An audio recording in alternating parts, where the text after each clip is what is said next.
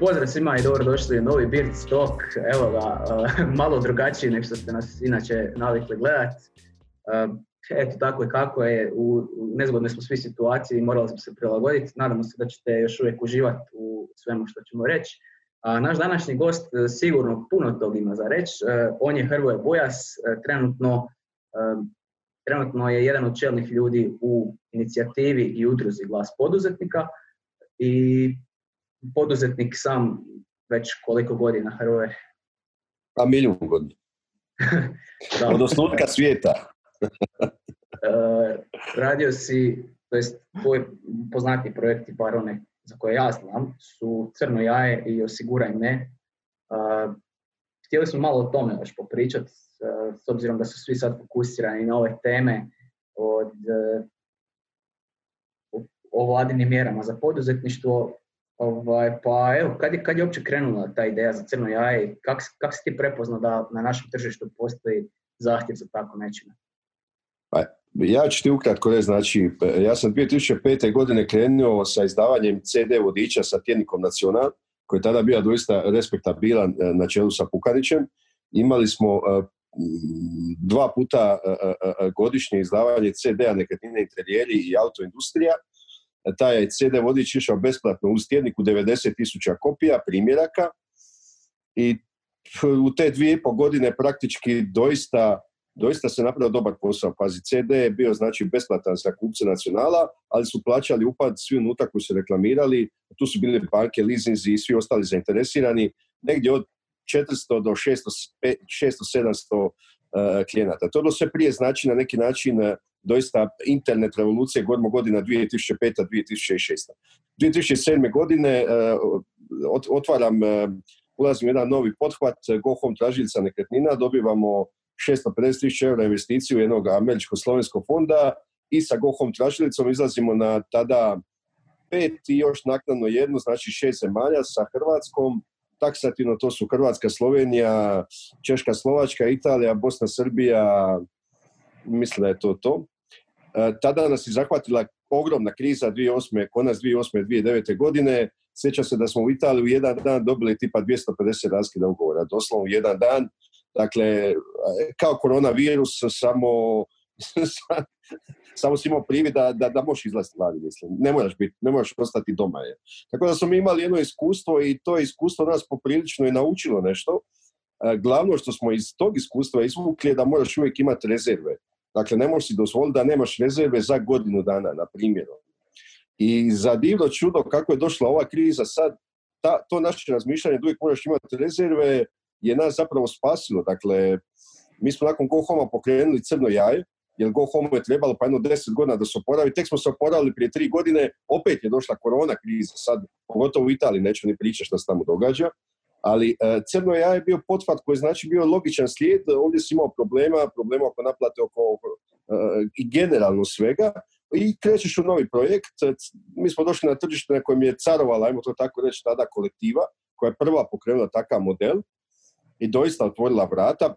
Ona je to naravno copy-pastala od svjetski poznatog Groupona, Uh, ali Crno jaje shvatilo, mi smo shvatili, ja sam shvatio da moramo imati još jednog jakog igrača i mi smo onda u partnerstvu sa Novom TV zapravo podigli Crno jaje i našim partnerima smo dali dodatnu vrijednost, a to je besplatna promocija na TV-u tih ponuda koje mi prodajemo na Crnom jaju. Tako da su partneri u biti polako kretali leđa, leđa kolektivi svima ostalima i mi smo dobivali najbolje ponuda. Sa najboljom ponudom postaješ zapravo i najjači igrač u ovom momentu do prije neki dan. Mi smo praktički imali 70% tog tržišta vezano uz usluge.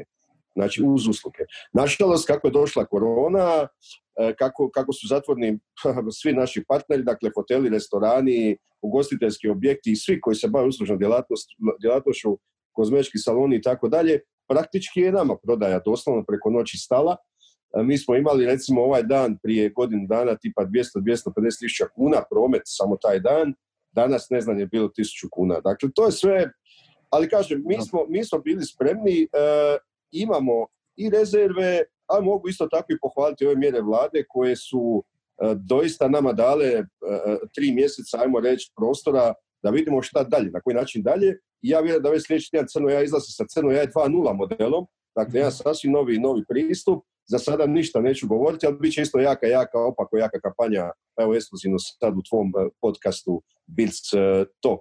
E, osiguraj me je naš push-up brand, startup koji je krenuo prije dvije po godine i eto vidiš za divno čudo kad jednome smrkne, drugome svane, ljudi sad kupuju police auto osiguranja online, pa je nama narasla prodaja jedno 50%. Iskreno, ja bi više volio da mi raste 5% crno jaje, nego 100% osiguraj me, ali nema veze i svaka mala veseli. Tako da, eto, ljudi sad kupuju police za, za osiguranje automobila online, pa eto, bar neka koristi svega toga.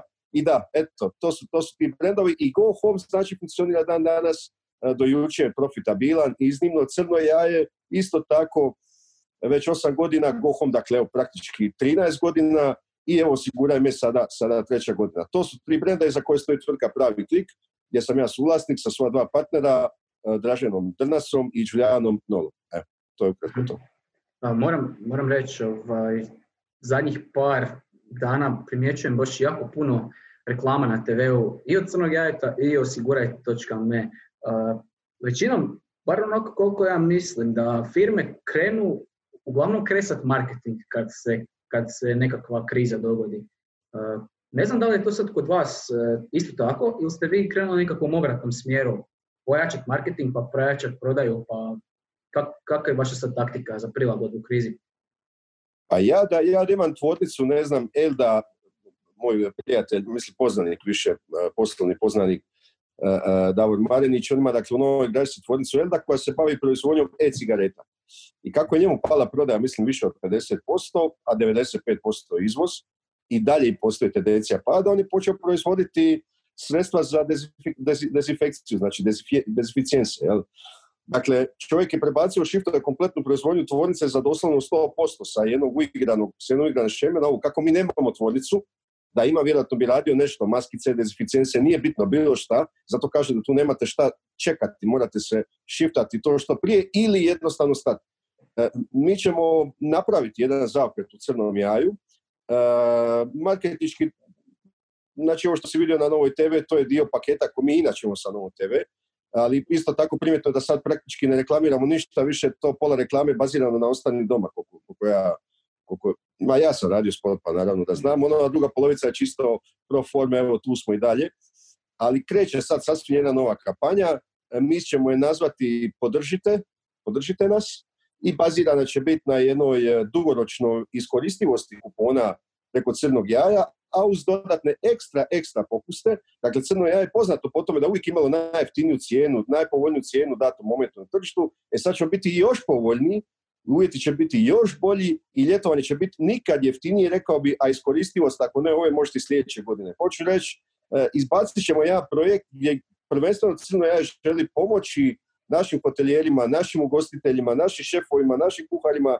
našim recepcionerima, našim ljudima kojih je na desetke tisuća dolje i na koncu u cijeloj Hrvatskoj i na kontinentu i u Dalmaciji i u Istri e, e, i nadamo se da ćemo, da ćemo tu napraviti jedan, jedan bitan iskorak i da će ljudi e, prepoznati prvo benefit i znatno povoljnije kupnje, a onda i, i u srcu pronaći, rekao jedan mali segment za pomoć ljudima koji su sad dolje skrvani i praktički ne znaju šta ih čeka sutra. Dakle, pokušat ćemo jedan, jedan novi projekt. Ja svima preporučam doista jasno, gledajte, ako ne ide kumpiri, prodajte smokve, jednostavno probajte nešto. U krizi, pogotovo kao ovaj, ova koja je neviđena, dakle nitko nije kriv, u onoj 2008. je bila kriv pa doslovno financijsko nekretninsko tržište bez daljega, počeš od Amerike pa nadalje, ali cijeli svijet. U ovoj ne postoji krivac, nije krivac taj u Wuhanu što je pojeo, ne znam, šišmiša ili šta već nebitno, jednostavno nema krivca. Moramo se, moramo se prilagoditi, ali e, to je idealno doba da testirate sve.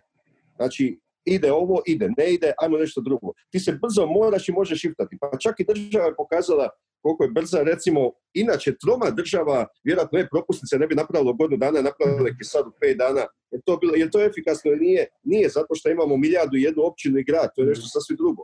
I, i, i doista nepotrebno smo i rascepkani, ali FINA će dignuti sljedeći tjedan praktički one, one stop site gdje ćeš možeš dignuti kredit. Pa to nikad nije, to se nije moglo ni zamisliti da se uopće može napraviti. E, radi se sada na e-pravosuđu, pa će čak i ročišta biti preko video linka.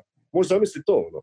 Dakle, hoću reći, država je sad u, u prilici u sljedećih 3 do 6 mjeseci napraviti doslovno e-upravu, šta ono o čemu govore stoljeće.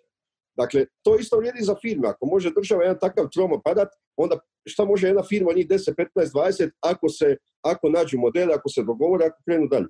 ima na tržištu čak i jeftino kapitala sada, tako da nije stvar samo E, e, e, ok, definitivno, definitivno je pad potražnje, ali postoji potražnja za drugom robom. Morat ćemo se prilagoditi. Da, to je fascinantno koliko zapravo teška vremena podižu tu nekakvu kreativnost kod čovjeka da se izbori za svoje mjesto jednostavno osjetiš ono, u, sve pada, znaš šta, moram nešto izmisliti i evo, baš što veliš, ono, govore o toj e-upravi godinama, godinama, da se nije ovo dogodilo, što se dogodilo, pitanje kad bi zapravo sve krenulo s tim, ovaj, Nikad. kako treba. Nikad, da. Nikad, ne bilo digitalizacije. Ne bi uopće bilo. Zašto bilo digitalizacija ako tamo neki činovnik prima plaću i njemu je sasvim dobro da prima plaću, a radi to što radi. Tako radi godinama od 8 sati realno 4 sata na marendi, ajmo to tako reći. Kod nas se kaže marendi. Dakle, zašto bi on tu mijenjao? Pa ljudi ne mijenjaju stvari zato što šta hoće, zato što moraju. U 99% slučajeva. E, e, pa ja vidim to u našoj firmi. Mi smo do jučer razmišljali da ćemo napraviti sustav automatskog bookinga, kao što ima Booking.com. Jel? Dakle, ti dođeš na Booking.com i izabereš datum, klikneš yes i to je to. Kod nas nema. Mi u crnom jaju ti prodamo kupon, pa ti onda zoveš hotel, dogovaraš sa hotelom kad ćeš doći. Evo sad ćemo napraviti ime automatski booking. To nam se nije dalo raditi. Prije kad nije bilo potrebe, išlo nam je dobro. E, e, e, prije, nismo, prije smo tražili da ljudi recimo printaju kupone, s kuponima. Sad neće se ni to više trebati. Nećeš više morati printati kupon, pokazat ćeš ga samo znači na aplikaciji i hvala doviđenja. Dakle, hoću reći, te stvari moraju znaš, iz, iz, nas izvući ono najbolje u poslovnom kontekstu. Ali ne samo u poslovnom, nego u ljudskom kontekstu. Dakle, moraš ostati čovjek prvo prema sebi svojima i prema svojim partnerima i prema svojim zaposlenicima ja ću reći, mi nećemo nijednom zaposleniku smanjiti jednu punu plaću. A da budemo jasni, 15 dana prački smo bez prihoda. Šta se tiče crnog jaja. Dakle, osiguraj me ima neke prihode, ali ima i svoje zaposlenike. E, e, pravi klik, crno jaje, go home ima pad 80%, a, go a, a crno jaje ima pad 97%. Šta sam trebao? Staviti ljude na minimalac, ovi sad, ne znam, 3254? Ne, niti ja, niti moji partneri to nećemo napraviti. Možda je to čak i loše, ali ja procjena kažu, pa ne, ali mi smatramo da je to investiranje u naše ljude koje, koje smo skupljali za njih 12 godina. Dakle, da, ovo je prilika da, da pokažeš da si čovjek i ovo je prilika da nađeš nove projekte. Ja ne kažem da će moj sljedeći projekt uh, uspjeti, ovaj sad koji kreće sljedeći Možda to bude veliki debakl, možda ne bude, možda bude veliki uspjeh, što se mi nadamo. Ali mi ćemo probati to, pa ako ne ide, to ćemo nešto treći, smislit ću ja nešto. Pa na koncu konca, evo, bio sam iznerviran ovim mjerama vlade prvim prije 20 dana. Ne da sam bio iznerviran, bio sam ljud kao ris. Jer sam smatrao da su nastavili pozicije da prački moramo otpustiti ljude. Dakle, doslovno, ne, ne ja, ali velika većina da. I onda sam, e, sjećam se, bio je četvrtak, napisao sam jedan apel vladi na, na Facebooku i javili su neki ljudi rekli, pa dobro Hrvoje, pa možemo mi svi pisati ovdje postave, to ne znači ništa. Kao da to vlada sad čita šta ja i ti imate i ime pišem. Šta je njih briga za to? mi napraviti neku inicijativu, neku instituciju koja će reći vladi što mi poduzetnici i obrtnici doista tražimo. I pokrenuo sam nekoliko telefona u roku od sat vremena, 20 ljudi je bilo spremno, otvorili smo jedan think tank na, na mesiću koji sad ima 150 ljudi iz svih segmenata, hoćeš medija, hoćeš poduzetništva, obrtništva, zaposlenika čak u javnom sektoru, bankara koji ne daju savjete što kako pristupiti. Pa onda imamo ta force koji se napravio praktički isti dan. Sljedeći dan smo već osnovali, zapravo taj dan, četvrtak, da, već popodne smo osnovali e, grupu na Facebooku, sljedeći dan smo imali, ne znam, 5000 članova i petak poslali zahtjeve. Sljedeći dan, dakle, poslali zahtjeve jasnih deset zahtjeva vladi Republike Hrvatske. Ja sam u šest sati bio na N1 e, pokušao e, e, definirati na neki način ko smo, šta smo i čime se bavimo. Sad ta grupa ima skoro 50 tisuća članova, prije nekoliko dana, prije točno 4-5 dana zapravo je osnovana i udruga inicijativa, udruga glas poduzetnika, UGP mi zvuči super, super skraćenica, kompletno smo prebacili stvari više manje na web. Do sada smo dva puta promijenili vizuale na webu. Zahvaljujem e, ekipi iz Kofeina, dakle, doista jednoj vrhunskoj, vrhunskoj digitalnoj agenciji, na njihovom dizajnu i, i naporu. Čitav niz volontera se ubacio. Mislim da samo admina imamo jedno 30 To su sve ljudi koji su došli i volontiraju, isto kao i mi na koncu konca. Uh, udruga se znači osnovala i već sada imamo, mislim, preko 4000 članova, dakle u koliko 4-5 dana. E, I mislim da smo već danas i dobili službeni papir, ovo je nevjerojatno. Znači, mi smo predali papir u ponedjeljak da tražimo snimanje udruge i danas je srijeda, mi smo već dobili papir iz, iz, iz grada Zagreba da smo osnovani kao udruga. Dakle, vidite da su dva dana može dobiti papir neki koji se čeka 30 dana. Evo, mi smo ga dobili u dva dana. Dakle, hoću reći, stvari su se, stvari su se strašno ubrzale. E, I glas poduzetnika u konačnici od tih svojih 15 dana lobiranja, gadnog lobiranja, dakle, to je bilo pritisak na medije, nema ti nas nije bilo, ja, naše Norešćanin, ali svi ostali, to je onaj online dio koji se vidio, a dio offline dio gdje smo imali konstantne razgovore sa više manje svim nadležnim ministarstvima i tako dalje. Dakle, to je bilo jedno ozbiljno, ozbiljno kvalitetno lobiranje. E, nismo mi sami bili, tu su bili drugi istaknuti pojedinci koji su radili i lobirali, tu su bile i druge udruge HUP, pa i na konc konca eto ušli su i taj HGK i HOK, na kraju su se on prištekali kao kao toj cijeloj priči daleko od toga da su oni išta doista aktivno radili, ali eto, nije, nije problem. Cijeli privatni sektor je stao i da, dobili smo ono što smo tražili, otpisane odgode, plaćanje PDV-a po naplati fakture i još čitav niz drugih stvari, sad ide u drugom ukidanju pada fiskalnih nameta i tako dalje, tako dalje. Praktički velika, velika, velika većina naših zahtjeva se usvojila i to je bila pobjeda koja je nama rekla ok, sad znamo što moramo dalje, napraviti udrugu i dalje se boriti za te ljude. Još htio sam pitati, još si prije bio spomenuo da svi zaposlenici dobivaju istu plaću koji prije, niko nije dobio otkaz. Šta te ljudi sad rade? Jesu li oni sad na nekakvom godišnjem prisilnom ili oni su nekak promijenili neki svoj, svoj radni tok? Da li rade na nečemu vezano uz firmu ili si ih pustio da, da rade na sebi? Da, dakle bili su na godišnjem do prvi četvrtog, a od ponedjeljka više nisu na godišnjem i radi se. Dakle, mi se sad pripremamo za sljedeći tjedan. S jedne strane komuniciram sa svim našim partnerima da dobijemo što bolje efikasnije ponude. S druge strane, dizajn ekipa radi kompletno novi, e, rekao bi, dizajn i jedan fine tuning crnog jaja. E, kad kaže kompletan dizajn, dakle kompletnu marketičku priču, od banera za online kampanju, pardon, do nekakve, e, nekakvih prijedloga za TV spot i tako dalje, ima tu dosta posla i to se sad rješava. Tako da ljudi od ponedjeljka rade, e, do ponedjeljka su bili na godišnjem ili su neki isto tako radili. E, pa ćemo vidjeti, vidjeti za dalje, idemo korak, korak po korak. E, najgore mislim da, da priča stane. Dakle, mislim da pogotovo IT kompanije moraju naći. Mi smo čak bili spremni početi raditi web stranice i prodavati ih, raditi CRM sustave, dobili smo nekakve ponude da umrežimo OPG sustave u Hrvatskoj, Dakle, mi smo bili spremni šiftati se kompletno sa crnog jaja na nešto drugo. Da nismo imali novu ideju i da ne idemo sad u novi projekt sljedeći tjedan, mi bi sad vjerojatno umrežavali OPG u Hrvatskoj, radili sustav naplate za njih i to samo kao softverski dio, jer zapravo pravi klik je IT kompanija koja se registrirala kao politička agencija, jer je to morala napraviti, prodaje aranžmane na, na crnom jaju. Da biste to radili, morate biti. Ali mi smo, kažem, startno IT kompanija koja ima svoj development centar u Splitu, dođe su nam inženjeri, a u Zagrebu je agencijski dio, dakle u Vlaškoj 63, gdje je naš sales tim, financije i ljudi zaduženi za pisanje ponuda i za odgovaranje na upite i tako dalje, tako dalje. Dakle, svi oni sada rade, istina radimo ovako, isto kao nas trojica sad u Zoomu, e, koristimo sve moguće video, video, video call alate, e, malo na Whatsappu, malo na Facebook Messengeru, malo u Zoomu, e, imamo nekakve redovne mitinge i pripremamo se za sljedeći tjedan i start novog projekta. Ali kažem da nije to, prodavali bi web stranice sasvim svejedno, ali ne bismo stali raditi. Ono, to je najgora stvar. Uh, mislim da je to najgora stvar koja se može, pogotovo ako si IT kompanija, a stvarno možeš uh, i od doma raditi i, i na koncu konca pronalaziti kupce i širiti dalje nekako svoju priču. Nema stanja. Ne možeš baš od doma voziti kamion, mislim. Ok. Da. Ali evo, možda će ta automatizacija i to promijeniti. možda neće biti vozače, da, za jedno, pa da, u Americi već i nema, dakle, da. Ali sada, da, sada, evo, moj od moje, znači, žene e, brat, on ima e, kamionsku, ovaj, on ima transportnu tvrtku, ima, mislim, desetak kamiona i praktički taj posao sad gori, dakle, cijene su narasle, s jedne strane, a s druge strane je pao trošak benzina za 30%. Dakle, njemu sad tu posao ide odlično.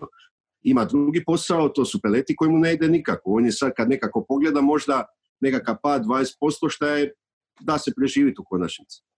Ali nešto ide, nešto ne ide. E, ovdje se pokazuje kako je dobro biti svestan, ne imati samo, recimo moji jedni e, poznanici rade samo za aviokompanije softveri, oni su gotovo, su zatvoreni. Doslovno su zatvorili.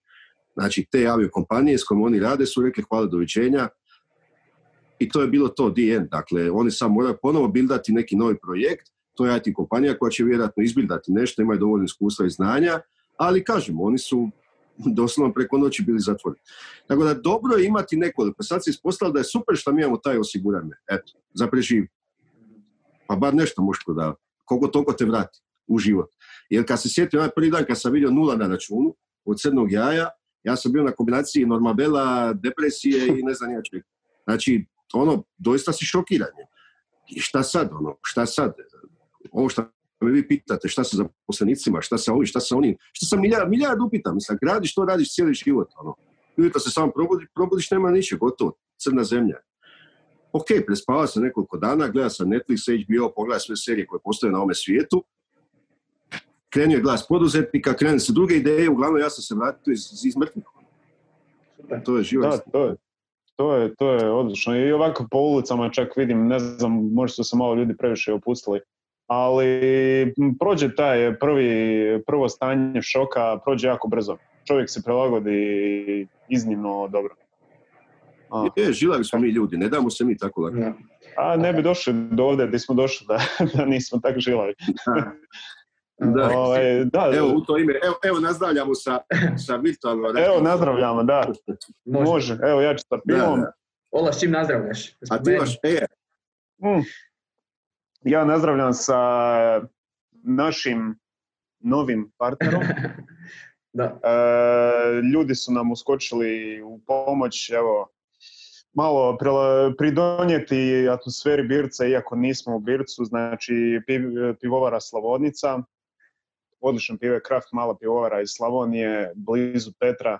Naravno, Petar uvijek nađe način, uvijek nađe način i odgovor. Pa evo, ja sad trenutno pijem groficu. Grofica je dobra, e, odnosno carica, ispričavam se. Carica je dobra, grofica je najbolja. Dakle, eto, ljudi, probajte, probajte. E, poslaje, poslaje meni Petar, poslaje meni Petar, ali ovdje su bili moji kompanjoni, pa je nas ovaj, troje na razmaku od dva metra popilo po dvije pive svak, tako da mi smo slav, slavoni, slavoni smo lako i brzo riješili. Ovaj. drago mi Drago drago Odlično, odlično, drago nam je, da. Uh, rekao si da su postignuti neki kompromisi bili uh, između vlade i, i, i glasa poduzetnika. Kako ti sad vidiš provedbu tih mjera? Da li misliš da će te mjere uspjeti uroditi plodom i koliko će koliko će biti novca, za, za, za, za koliko mjeseci će biti novca. Evo, premijer Plenković je mjesec dana, a onda...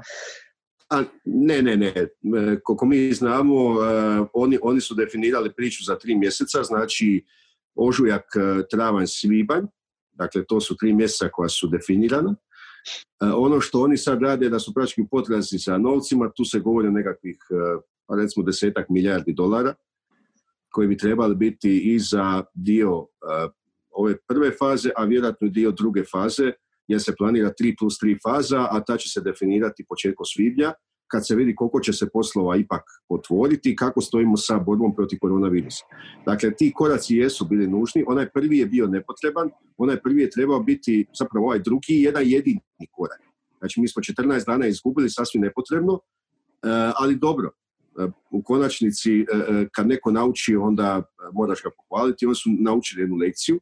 E sad se ide dalje i da budemo jasni, ovo su mjere za očuvanje radnih mjesta, dakle ne za očuvanje poduzetnika, niti poduzetništva.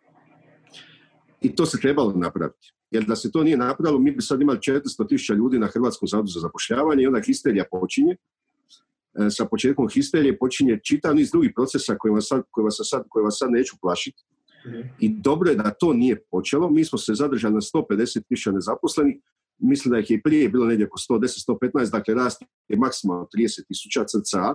To je ništa, ali ovo je tek početak. Dakle, to je ništa i ako mi dođemo u konačnici do brojke 200 tisuća nezaposlenih, to će biti uspjeh nas društva u cijelosti otprilike negdje 500-550 tisuća ljudi će biti na minimalcu ili nešto opet ovisno o dogovoru sa poslodavcima, nekakav dodatni dio do one plaće koje su primali, ali mnogima će se plaća smanjiti skoro do 4000 kuna ili nešto malo iznad. Dakle, imate 750 tisuća ljudi koji su do jučer doista bili recimo iznad prosjeka ili od nekakvih 6-7 tisuća kuna mjesečno, a sad ćete biti negdje 200 tisuća na zavodu za zapošljavanje, tri mjeseca poslije ko zna, a ostali će biti nekakav prosjek možda 4,5 tisuće kuna. Dakle, kad gledate šta, šta nas slijeduje nakon ova tri mjeseca preživljavanja i, i hvatanja zraka, e onda se tek moramo uplašiti. Dakle, ta će biti tek problem, jer nemamo sezonu e, koja je donosila otprilike level evo, desetak milijardi eura, što je strašno velik novac, strašno velik novac za nas, a to sad ako bude 5 milijardi bit će super, ne očekuje se niti toliko. E, čeka nas e, nakon tri mjeseca nekakva moratorija koju će banke dati, ponovo e, ulaz, ulaženje u drugi, u drugi, rekao bih, segment, gdje taj moratorij više neće biti i zato se sad borimo da moratorij bude do godine dana ili 3 plus 3 plus 3 plus 3, a bez naknadnih troškova i sa 0% kamatom ili minimalnom kamatom, to je strašno bitno. E, I sve u svemu, ajmo reći ovako, e, moramo iznaći model kako do 9. mjeseca preživjeti i do tada definirati u Europi koronavirus e, i onda hibernirati praktički do sljedeće sezone, znači do nekako četvrtog, petog mjeseca, kad će doći vjerojatno do relaksacije u cijelom svijetu, a vjerojatno je, ajmo se nada zapravo da će biti pronađen i, i, i lijek, odnosno cijepivo. E, teška je godina ispred nas, ovo je puno, puno, puno teže od 2008. kad je bilo 450 tisuća nezaposlenih, ali imamo i lekcije koje smo naučili, e, morat će se stegnuti kajš, ovo je sad prva tri mjeseca, druga tri mjeseca će se javni sektor mora poprilično stegnuti kajš, poprilično. To znači jednu ozbiljnu reorganizaciju javnog sektora i ključ svega će biti e, reforma porezne uprave, porezne politike. Zašto? Zato da uspijemo privući investitore, a investitori nisu samo privatni, nego na koncu konca institucionalni EU i da doista pokušamo upumpati pa po procjenama naših ekonomista, Vuk Vuković i ostalih, nama će trebati do sezone jedno pa cca 20-25 milijardi eura nakon završetka ovih prvih faze 10 milijardi eura. Dakle, mi govorimo o 35 milijardi eura koje mi nemamo. E, našao se ovaj dio 10 milijardi što iz e, vlastitih, što iz EU fondova, a ovi ostali 25 to će biti, to će, to će se pokazati majstorstvo, ja se iskreno nadam ministra Marića i vjerujte mi, ako iko može naći te novce, e, to je, to je u ovom momentu on i, ta ekipa i Pleković doista ima odlične odnose sa ljudima u Briselu i nada se, nada se da će se ta priča tako zavrtiti, jer u Hrvatsku se isplati ulagati, a on će morati objasniti zašto i, i, i kako je. Tako da ja gledam pozitivno, ali sam svjestan da tek teški, teški trenuci dolaze i država će mora biti spremna. Ja kao praktički, recimo to tako, politički liberal, makar ne stranački, nisam jednoj stranci, ali e, čovjek koji je znači generalno za liberalizaciju tržišta, za liberalizaciju svih modaliteta, zakona i tako dalje, ovdje prvi zaziva intervencionizam, jer e, opcija B je ulazak u totalnu spaljenu zemlju, diktaturu, gubitak demokracije, ono što se dogodilo, da ne kažem, Italiji i poslije Njemačkoj početkom 20. stoljeća. Država mora biti ovdje jaka, mora intervenirati i nakon toga opet treba, rekao bih, e, izvući lekciju iz svega toga, imati jednu efikasnu upravu, efikasno pravosuđe, efikasne e, stupove demokracije, jaku liberalnu demokraciju do kraja, rekao bih, izvojevanu i onda povratak za nekakvih godinu dana, kompletni povratak tržišta i naša borba na tržištu i tada država se jednostavno u cijelosti povlači. Dakle, to je sad jedina opcija, alternativa je spaljena zemlja ljudi, to, to moramo shvatiti. To smo shvatili svi vrlo, vrlo brzo.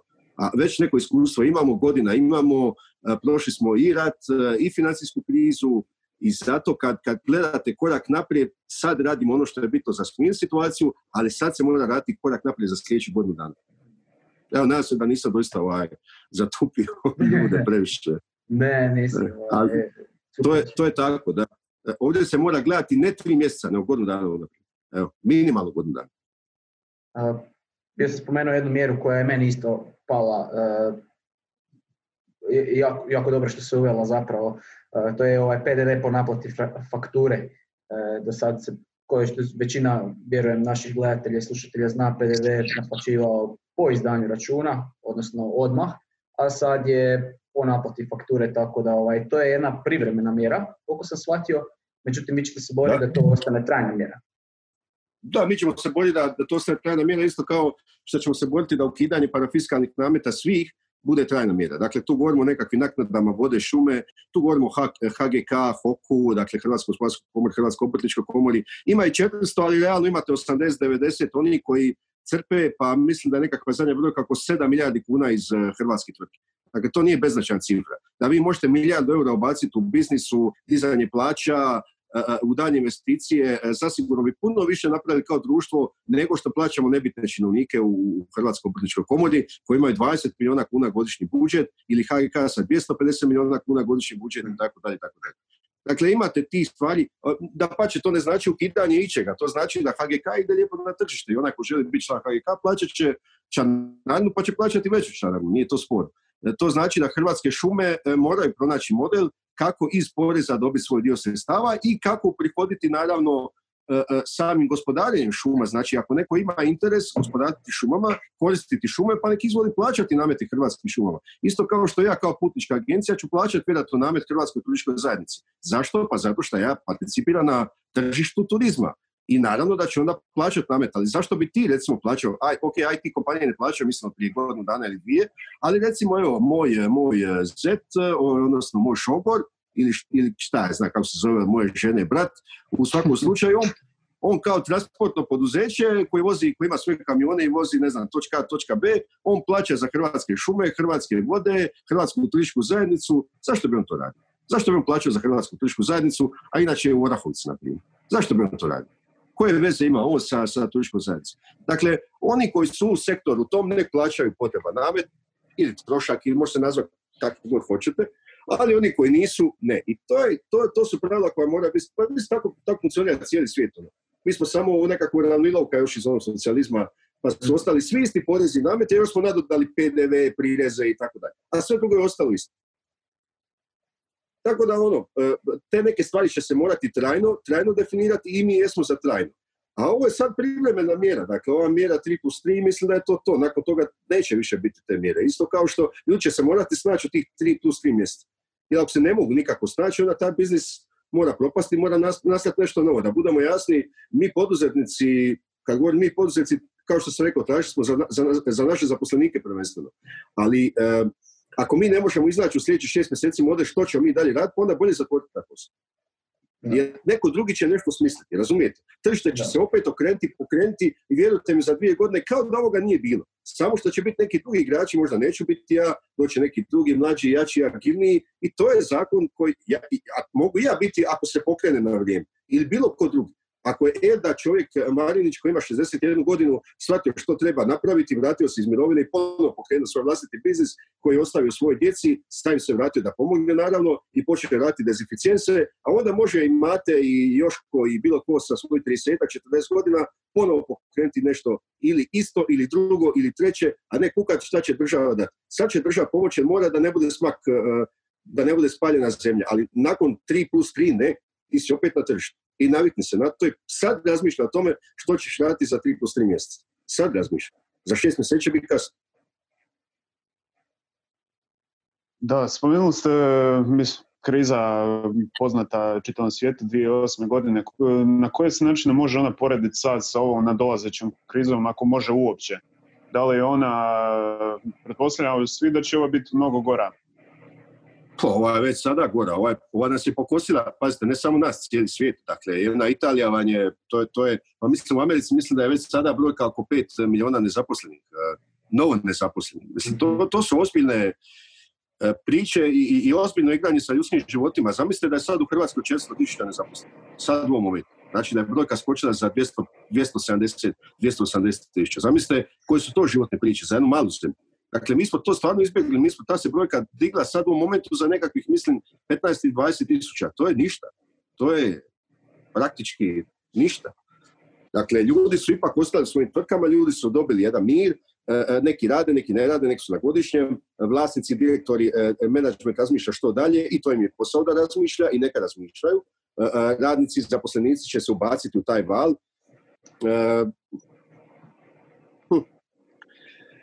Da, ovo je, ovo je puno, puno, puno, ovo je neusporedivo, ovo je doslovno usporedivo, jer ovo nitko, znači tu financijsku krizu vi ste imali ljudi koji su čak nagovištavali, dakle govorili su što se događa, koji su problemi u hipotekarnom sustavu, koji su problemi sa e, e, e, lošim plasmanima, tri puta vrćenjem jednih te istih plasmana i tako dalje.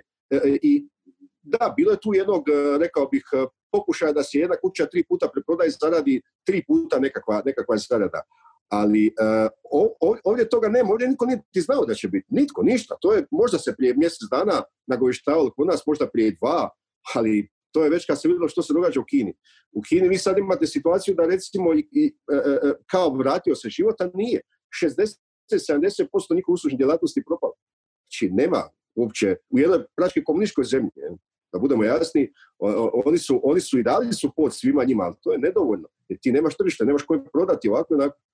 Tako da e, mi imamo sreću da ulazimo u ljeto, dakle mi nismo Kina broj jedan. E, mi imamo sreću da ulazimo u ljeto i šest i sedmi mjesec e, taj virus doista su procene da će, da će se ipak povući, da je sezonalnog karaktera, da nije mutirao, makar niko tu neće garantirati stati iza toga u cijelosti, jer ga još i ne znamo, bar koliko sam ja čitao i pratio, a pratim dnevno. Eh, ali izgleda da ćemo ipak imati nekakav turizam, a to znači da će, ako ništa, bar će Hrvati dolaziti naši susjedi i nešto će biti. Nešto će biti i doće neki ljudi, gledajte, ljudima će biti isto tako dosta u karanteni dva mjeseca u Austriji. I još želi vidjeti sunce more, razumijete? Dosta mu je planine, dosta mu je kuće, dosta mu je svega i dosta mu je koronavirus. I ako mi napravimo kampanju generalno kao država na taj, na tu Afrikanciju, možda će nam i oni doći, pa makar, naravno, pod uvjetom da je ovdje sigurno. Tako da to je, to je bitka koju moramo sad dobiti, doista da bude sezonalna priča, da imamo bar sedmi i osmi mjesec nešto. A, tako da, e, e, e, znači, nije bilo nikakvih naznaka što će se dogoditi. napravljen je jedan veliki ogromni kat i totalni shutdown u odnosu na 2008. što je išlo prački, to je, to je kreo 2007. 2008. 2009. to tri godine trajalo. Ovo se dogodilo u 15 dana.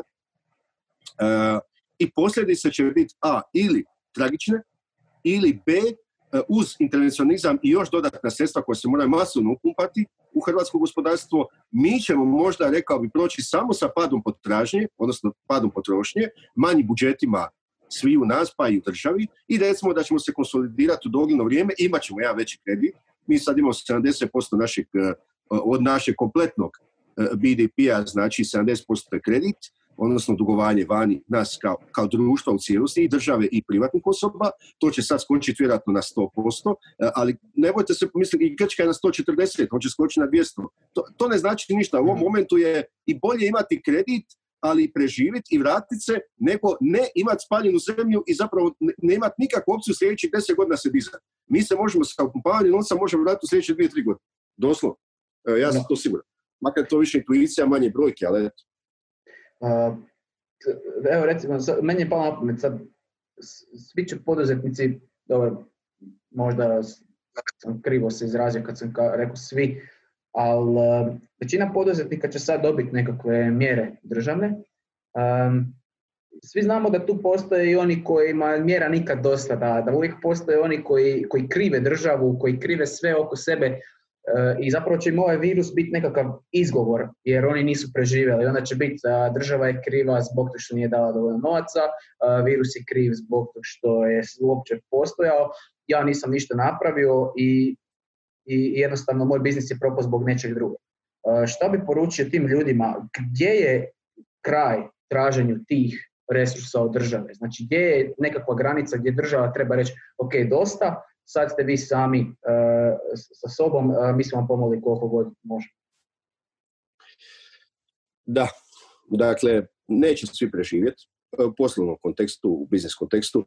Mnoge tvrtke će umrijeti, ali mnoge će i nastati. Da budemo jasni, nije to smak svijeta ako ste ugasili tvrtku i pokrenuli, pokrenuli neki novi biznis. Dakle, tipa, ne znam, bavili ste se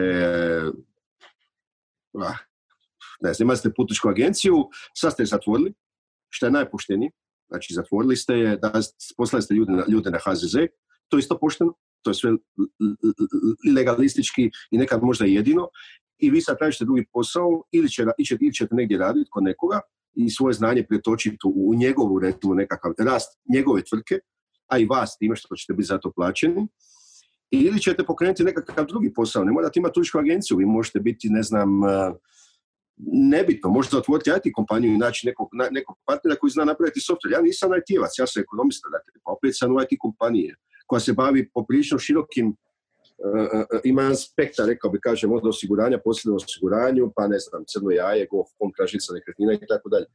Sve su to kompletno različiti biznis modeli. vezuje nas, znači, to je jedno partnerstvo mene i mojih partnera koji su inženjeri, dakle, koji su developeri. Hoću reći, ne znamo šta će biti, ali jedna je stvar sigurna, sad morate razmišljati o tom. Dakle, sad, ne sad, neki su morali razmišljati prije 15 dana, neki sad, a neki će morati za koji dan, ali u svakom slučaju svaki dan koji gubite u, u, u krivljenju bilo koga za ovo je samo gubitak i u konačnici vam se ništa neće dobro dogoditi oko toga, da da pa će samo, samo se izgubiti taj jedan dan. Ovdje nema krivca, E, država mora učiniti svoj maksimum, ali taj maksimum ima svoj kraj, ima limit. Mi nismo u socijalizmu, e, ne možemo živjeti od novaca koje ne zarađujemo, ne možemo dignuti kredit do neke cifre i moramo to ispucati u sljedećih godinu, godinu i po dana i nakon toga ponovno početi proizvoditi, prodavati, stvarati dodatne vrijednosti i tako dalje, kao društvo u cijelini. Ovo je sad, čini mi se, mjera 3 plus 3, e, iće ova tri mjeseca, možda još 3, možda i ne, to ovisi hoće se dućani otvoriti, hoće li, hoćemo pobijeti. Ako mi sutra riješimo koronavirus, šta nećemo, ali ako riješimo sljedeći mjesec i pol dva, nema razloga možda niti za još jedne mjere od dodatna tri mjeseca. Može biti samo ove mjere tri mjeseca i gotovo. Dakle, da budemo jasni, ono, sad su donesene mjere koje završavaju svi. Znači, lipanj, dobivate sredstva, zadnja za plati svibanj plaću, na primjer. I onda se ide dalje. U svibnju će oni definirati, vjerojatno sredinom svibnja, kad vide situaciju na, na, na u zdravstvenom segmentu, ako se sve otvori, ako business as usual ide, ne vjerujem da će biti drugih mjera. Dakle, nemate tu što čekati nove mjere. To je tako kako je, preživjeli smo tri mjeseca, smo dobili zraka i to je to, odnosno dva i po neki, jel? Ali to je to i idemo dalje i od sada se mora razmišljati koji je sljedeći korak. Ako ti je kriv ovaj, kriv onaj, kriva konkurencija, pa ima njih dosta koji ne vole mene zato što je moj biznis recimo nekima ušao u njihov. E, ne znam, ja sam izbacio autoškolu koja je 20 25% jeftinija i naravno da me neke autoškole ne vole. Znate, ja se na to ne obaziram. Ja tu nisam zato da bi, da bi me neko volio i ljubio, ja sam kad radim biznis, tu da bi imao ponudu koja je najbolja na tržištu u tom datom momentu koja se može prodati u najvećoj količini. Ako ja to ne mogu uspjeti, ja ću nešto dalje drugo. Sigurno neću kriviti nikoga zbog toga. I e, to je jedina logična filozofija. Biznis je ono, posao je posao. Družba je družba, služba je služba, posao je posao. To se sve mora u konačnici u svojoj glavi, svako od nas mora to razdijeliti. Ja nisam ljut na nekoga ako je neko bolji, brži, pametniji, ljepši, više prodaje. A ima i ho, ho, ho, hvala ti Bože. Ali ako ja uspijem tu pronaći svoj dio priče, svoj kolač, pa ako neko ljud zbog toga što se uza dio njegovog kolača, pa nek radi malo bolje, nek spusti cijenu. Nek spusti cijenu i on, čemu je problem? Ako ja mogu raditi za pet, a on ne može za sedam. Zašto? Kako ja mogu za pet, a on ne može za sedam? Mislim, to su gluposti.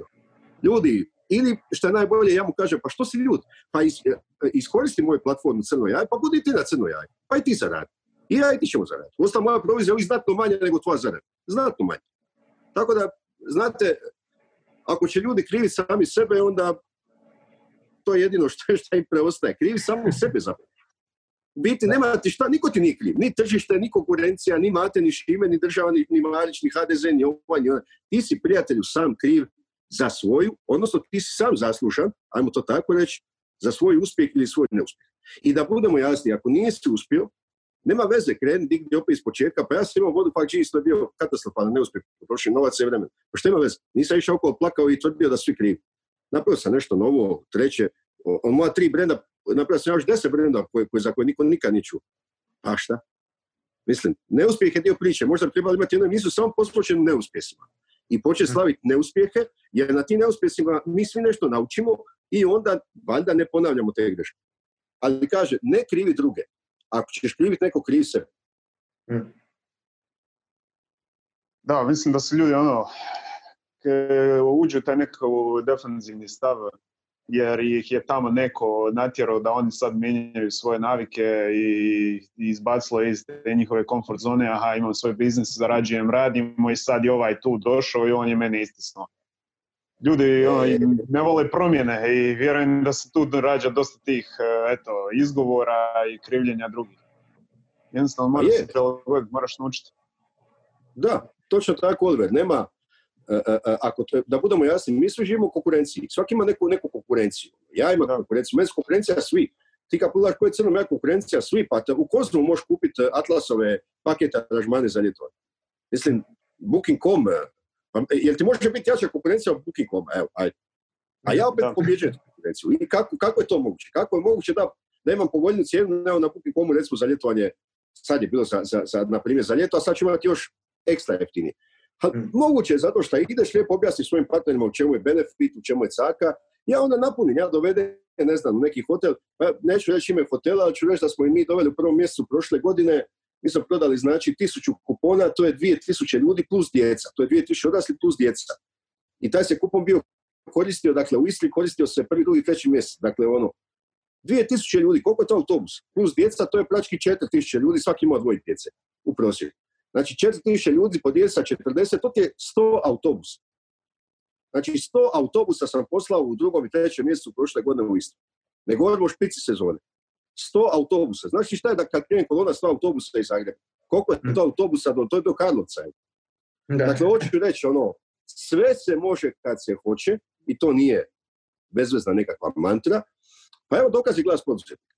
Evo, što sam mogao? Mogao sam ja krivci državu od kakve odgode, kako je to glupost. Što smo napravili? Napravili smo inicijativu glas poduzetnika, skupili 50.000 poduzetnika na jednom mjestu e, i još 50.000 simpatizera, išli na medije, išli na televiziju i doslovno realizirali zahtjev. Eto. A što bi bilo da se ostao na fejsu, kukao, kmećio, trkeljao, glupirao se, e, druge, druge uvjeravao u neke bedastoće i tako dalje. Inače, Face nije mjesto za komunikaciju, se može samo posvađati. Ali da, Ali, ali da, kaže, nismo stavili nitko od nas, e, svih nas startno 20-30, jednostavno smo skupili snage, a da budemo jasni, mi se još nismo vidjeli. Ok, neke jesam, vidio sam dvoje, troje ljudi, jer smo se vidjeli kad smo davali, davali izraz, izraz za medije. Ostale ljude, od njih 30, ja 15 uopće ne znam. Ja tek moram poznati, radimo već 20 dana i radimo vrhunski posao. Mm. Volonterski. nismo kukali, eto, nismo kukali, nije bilo da. Može se, sve se može. A, Vuk Vuković je bio rekao u, u nedjeljom u dva da nakon ekonomske krize uvijek dolazi nekakva politička kriza. E, šta misliš kako bi ta politička kriza mogla izgledati u Hrvatskoj? Da li, da li nam to znači pa nekakva promjena vlasti pa ili to znači više nekakav uh, rebalans javne uprave? Dakle, ovako, e, taj dio možda nisam pogledao što je, što je točno mislio po time, ali to se može nadovezati uz ono što sam ja govorio, da nakon jake ekonomske krize, ako nema adekvatnog odgovora, prvenstveno države, a i ono, društva u cjelini na takvu krizu, onda dolazi politička kriza. Dakle, liberalna demokracija puca po šavima baš zato što dozvoljava svima da sve govore, što je poanta. Ali ti svi koji sve govore su u normalnim situacijama manjina, 2-3%. Nebitno. Problem je kad takve populističke parole tipa ajmo svi na Markov trg, ajmo rušiti ovo, ajmo rušiti ono, e, e, e, treba nam diktatura ala odban, treba sve, ne znam, ja, banke zapaliti, takve, takve pizdalije. Dakle, kad imate takve tipove i kad ljudi takvu priču pokušaju, onda tu nastaje politička kakofonija i nakon toga idete u jednom laganom putu ka bilo da se to radi o lijevoj diktaturi ili da se radi o desnoj diktaturi. Da budemo jasni, mi smo živjeli u socijalizmu, ne želim da se to ponovi, a pogotovo ne želim fašizam i, i, i ne znam nija što dalje. Jel? Dakle, niti, niti, niti u bunilu, niti u ludilu. Ono. Dakle, to, su, to, to, to, je najgora opcija i zato internacionalizam države iznimno, iznimno bitan sad u ovim momentima. To nije samo stabilizacija društva, to je stabilizacija ljudi. Pa jeste gledali saživanje na RTL-u koje je bilo prije nekoliko dana. Optimizam je narastao skoro pa duplo, što je nevjerovatno s obzirom da smo u nikad goroj situaciji, ne znamo što će biti sutra, neizvjesnost je ogromna i stojimo kući i, i plašimo se, hoćemo se razboliti i umrijeti. Ono. A optimizam je duplo veći. Dakle, imate situaciju da je vlada s jednim potezom smirila ljude, praktički njihovu psihu. To je strašno, strašno bitno. I onda te, ne znam, e, e, poruke sa krajnje ljevice, krajnje desnice ne mogu proći. Pa tih ljudi sad i nema. Gdje su oni? I hvala ti Bože da ih nema. Dakle, doista tako treba ostati. Ono. Dakle, e, ušićariti, dobiti političke poene na tugu i tugi i nesreću, nesreći, to je, to je najgore. Ali takve opcije to baš i radi. To je njihovo, to je njihovo plodno tlo. To je njima gnjojivo za, za ono i, i izaći s tim gnjojnim idejama. I sad, ok, ali, ali, ali opasnost nije prestala. Ovo je sad, dobili smo, kao što sam rekao, ponavljam, dobili smo daha, udahnimo, razmislimo i idemo dalje. Marić mora, mora, mislim, ministar mora naći novce, kako god okrenemo, a mi ćemo morati, e, a, a, mi ćemo morati znati oploditi te novce. Strašno bitno, oploditi te novce. ne bih Tako da, bio čeka nas turbulentno. Da. Pa ne, ja, ja sad nikad, ne, evo, ja sve da imam taj, ta, to, to, to, to financijsko znanje koje nema, ja sam pa sam poduzetnik. Uh, uh, ne bih htio biti na mjestu ministra Marića. Vjerujte, to, bit, ovo, ovo, to je sad najteža pozicija u državi. Na njemu je što šta sljedećih godinu dana. Što šta. A mislim da, da je on dobar, dobar izbor. Je Slavonac je na koncu konca, pa. Treba nam jedan, treba takav smiren, tvrdoglav i uporan, rekao bih.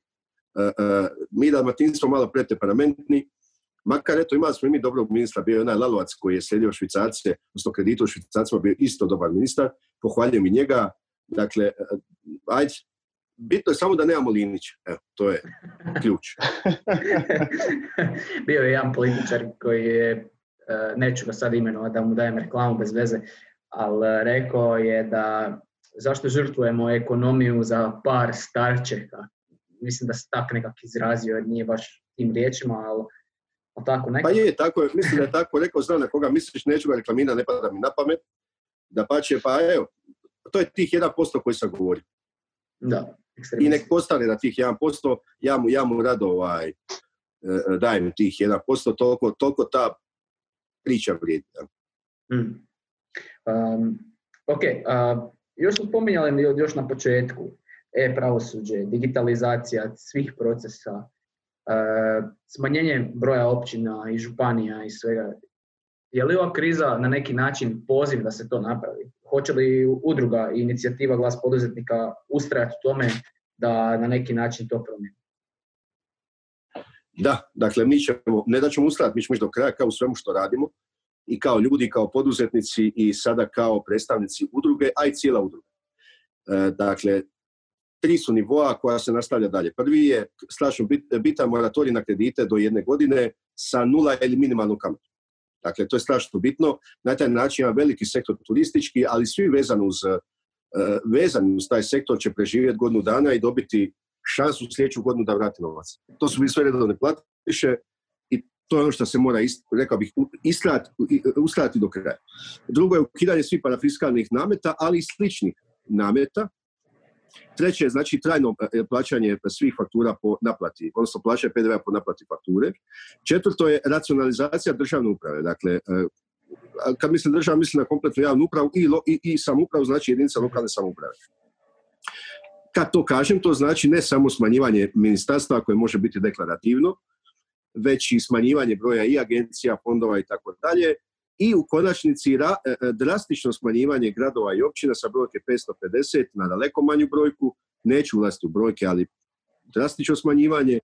I e, smatramo da je 25 županija sasvim nepotrebno. Na jednom društvu, možda možemo pričati o nekoliko regija, četiri ili pet regija plus grad Zagreb, ali i to ostavljamo za nekakvu daljnju javnu raspravu. E, jasno smo znači definirali ovih pet stvari kao trajne promjene uz reforme koje nisu šporka riječ, ali reforma pravosuđa, poreznog sustava, pa onda sami time dalje i reforme i obrazovanja, i zdravstva, odnosno digitalizacija u svim segmentima, da ono što je nužno. I na tome, na tome se gradi ono što smo mi nazvali u, u, udruzi Glas poduzetnika Hrvatska 2.0, pa ako odete sad na web stranicu glaspoduzetnika.hr, vidjet ćete da je naš glavni header gore zapravo Hrvatska 2.0 i udruga glas poduzetnika. Dakle, to je ta težnja boljoj, dinamičnoj, progresivnoj, naprednoj, digitalno osviještenoj, efikasnoj Hrvatskoj. I nas 4 milijuna to može napraviti, da pa će ja želim da mi budemo zemlja ne iz koje naši ljudi odlaze zato što su nezadovoljni Hrvatskom, nego odlaze zato što žele upoznati svijet, žele razvijati svoju osobnost, a dolaze nam isto tako ljudi koji žele isto tako upoznati svijet i žele upoznati nas, nas ovdje u Hrvatskoj. Dakle, to je jedna vizija Hrvatske koja ulazi skoro, pa rekao bih malo u političku sferu, ali to je vizija, pošto smo mi homo politiku s više manje svih koji se ovako onako bavimo bilo kakvim biznisom ili javnim radom, e, no tu striktno mislimo u kontekstu lobiranja, udruga glas poduzetnika nikad neće biti politička stranka, neću se ikad baviti politikom, to možete memorirati, spustiti i, ako se ikad bude bavio slobodno me udrite kad me vidite na cesti, jer mi ne pada na pamet, ali ću rado lobirati za sve ove projekte koje se udruge, i sad kao i predsjednik udruge na konc konca, uvijek ću lobirati, lobirati za te i takve projekte, agende i, i prijedloge koje mi dajemo. Jer mislimo da prijedlog kad dolazi od nas, od poduzetnika, obrtnika i nas iz privatnog sektora, ima jednu težinu. Mi znamo što treba napraviti. Doista znamo. Do sada možda to nismo artikulirano rekli. Nismo ni imali predstavnike. HGK, HOK, oni nisu bili predstavnici, nisu ničega predstavnici. Oni su prisilna jedna, jedna, rekao bi, pričica. HUP je bio taj koji je artikulirao, ali ne mikro male srednje poduzetnike kao što smo nas trojica ovdje. E, mi želimo artikulirati taj takav glas svima koji su na vlasti i oko vlasti moraju nas početi slušati. Moraju nas početi slušati. To je ključ. To se zove u Americi lobiranje i to mi želimo raditi ovdje. E, znači, udruga Glas poduzetnika je jedna lobistička, jaka udruga u interesu svih u privatnom sektoru. Vrlo jednostavno. Mm. Političari se mijenjaju, udruga će ostati. Mm. I onda kad kažu zašto ne ideš u politiku, pa zašto bih išao? Udruga će biti stalna ako mi to želimo, ako se mi za to zalažemo. Ja ću biti dvije godine predsjednik i nadam se otići, to doista ne bi volio ostati. E, ja sam osnovao i prije ovoga jednu udrugu koja se zove CISEX, Croatia Independent Software Exportersi, i nakon dvije i pol godine sam otišao iz uprave i nisam se više nikad vratio i dalje sam član i da, da pače i dalje suportam. Član te udruge recimo je Rimac na koncu konca i svi jače, sve jače IT kompanije u Hrvatskoj, dakle sve, Infobip e, i tako dalje. E, evo, iskreno ne znam niti ko je sad upravi, dakle, nikad nisam imao takve ambicije. Moja ambicija je dignuti opet crno jaje ili stvoriti neko novo crno jaje, neki novi projekt. sad dvije godine da ću dati udruzi glas poduzetnika rado, a dalje ćemo vidjeti. Ima vremena. To ćemo Ima vremena. Da. Um... Ima vremena. Nadam se da ću, da ću vrlo brzo više biti posvećen crnom jaju nego udruzi, a to znači da se napravio dobar posao. Do sada se napravio dobar posao u udruzi, ali to je tek početak. Mislim, mi smo tek 20 dana. Hmm. Tako da. A, Vidjet ću. Za, da li si, mislim da je to čak, uh, a nisam siguran da li je bilo otvoreno ili N1 ili Z1, ali da li si za primjer Bjelovar, uh, Novalju, Đurđevac, uh, da su gradovi koji su u biti na neki način otpisali komunalne naknade, dali potice poduzetnicima, da ne zatvrat, da ne stavljaju ključ u bravu. Um, Zagreb. Ja, tu, su, tu, su, tu su Novalja, tu je Rijeka, tu je Koprivnica, tu je Gospić. E, ima, ti gradovi iz dana dan ih ima sve više i više koji razumiju da su ti poduzetnici i obrtnici njihovi sugrađani koji su sad u nevolji zato što su im oni zatvorili poslovanje. Pa ako ste im vi zatvorili poslovanje, govorimo o vlasti generalno, nebitno dalje lokalna ili državna, E pa ako se on zatvori poslovanje, onda ne možeš im naplatiti komunalnu naknadu, ne možeš im naplatiti e, najam ako su prostor od, u vlasništvu grada ili države, ne smiješ im naplaćivati nekakve spomeničke rente ne znam nija kakve gluposti. Dakle, to je po meni prvo nemoralno, nepošteno, nepravedno, a mislim da se kosi sa zakonom ako nekome zatvariš posao, a naplaćuješ komunalnu naknadu kao da ono tamo i dalje radi, funkcionira i tako dalje. A ti si taj koji mu naplaćuje na komunalnu naknadu. Znači, to, to jednostavno uh, i odgoda tu ne dolazi u obzir i onda i sad pozivam javno sve gradove, to je isto agenda na kojoj ćemo raditi dalje i radimo i prije neki dan smo imali jasno, jasno, jedan, jedan medijski, rekao bi, blitzkrieg na tu temu. Nastavit ćemo i dalje, pozivamo sve gradove e, da naravno oslobođe, oslobode plaćanja e, e, i najamnine vlasništvu grada, ako nekretnije vlasništvu grada, i naravno e, na drugi način su a podrazumijeva se oslobađanje plaćanja komunalne naknade. Mislim da je grad Supetar na Braču isto tako ukino plaćanje komunalne naknade. Dakle, svi normalni gradovi koji znaju da im ti poduzetnici trebaju sutra da opet dignu gospodarstvo i da zadrže svoje ljude, a ne da ih sad uništiti. Jer nisu te komunalne naknade sitnica, znate, ovisne su o kvadraturi. Ja mislim da na svojih 120 kvadrata u Zagrebu ja plaćam oko 2200 kuna. Mm, mislim da, da, da sam ja dobio popust 30%, 30%, a oni koji su imali e, zatvorene, zatvorene, zatvorene poslove da su dobili u Zagrebu nula, dakle tipa obrtnici koji su imali restorane ili vlasnici kafića, tako da mislim da su oni doista dobili nula u Zagrebu i to pohvaljujem, to pohvaljujem u svakom slučaju. I to je agenda, s time da je to kratkoročna stvar. Gledajte, možda će to već biti u petom mjesecu otvoreno. Tako da praktički govorimo o nekakvom periodu recimo od 19.3. kad je bila ta zabrana pa do konca četvrtog mjeseca. Mislim da se gradovi ti 40 dana mogu odreći komunalne naknade i neće im pasti kruna sa glave da to napravi. Da, stvarno. Jedva čekamo da se frizerski otvore jer ja sam zarastao čovječe. A, a, vidi, a vidi mene, vidi mene. Ja, čovječe, ja. Mora nije. Uh, to se ne Evo, Petar je jedini, Petar je jedini u frizuri. Uh, ja, ja, sam se, ja sam se ušišao uh, taman tjedan prije nego što su zatvorili sve frizerske salone. Dobro si. uspio sam ubast nekakav uh, termin dobar. da. Čekaj, Petre, gdje si ti sad, odakle ti, odakle ti sad s menom ovaj pričaš? u Požegi, trenutno. Ti si u Požegi? Da. Ja sam dobro, evo, pozdravljam, pozdravljam, pozdravljam onda mladog mog prijatelja Nakića. Mm. Pa evo, Nakiću, ako me slušaš, to ja pozdravim tebi i tvoj, tvoj požišanima. Eto. A, a gdje si ti, Oliver? Ja sam u Zagrebu, inače iz Mostara.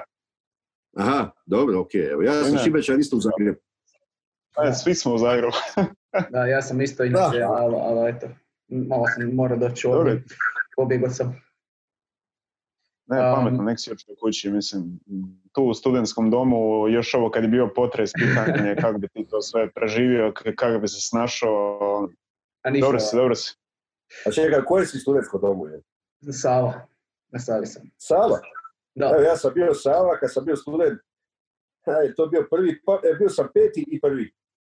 Mm-hmm, mm-hmm. Da, znači onaj novi, tad i onaj stari, da. Um, da, da, da, kao novi stari, da. da, da. A poslije sam bio na Moži, to je tamo gdje džamija, pa na Cvjetnome, pa na, na Lašćini, ja biti bio sam svugdje, ja sam prošao sve studentske.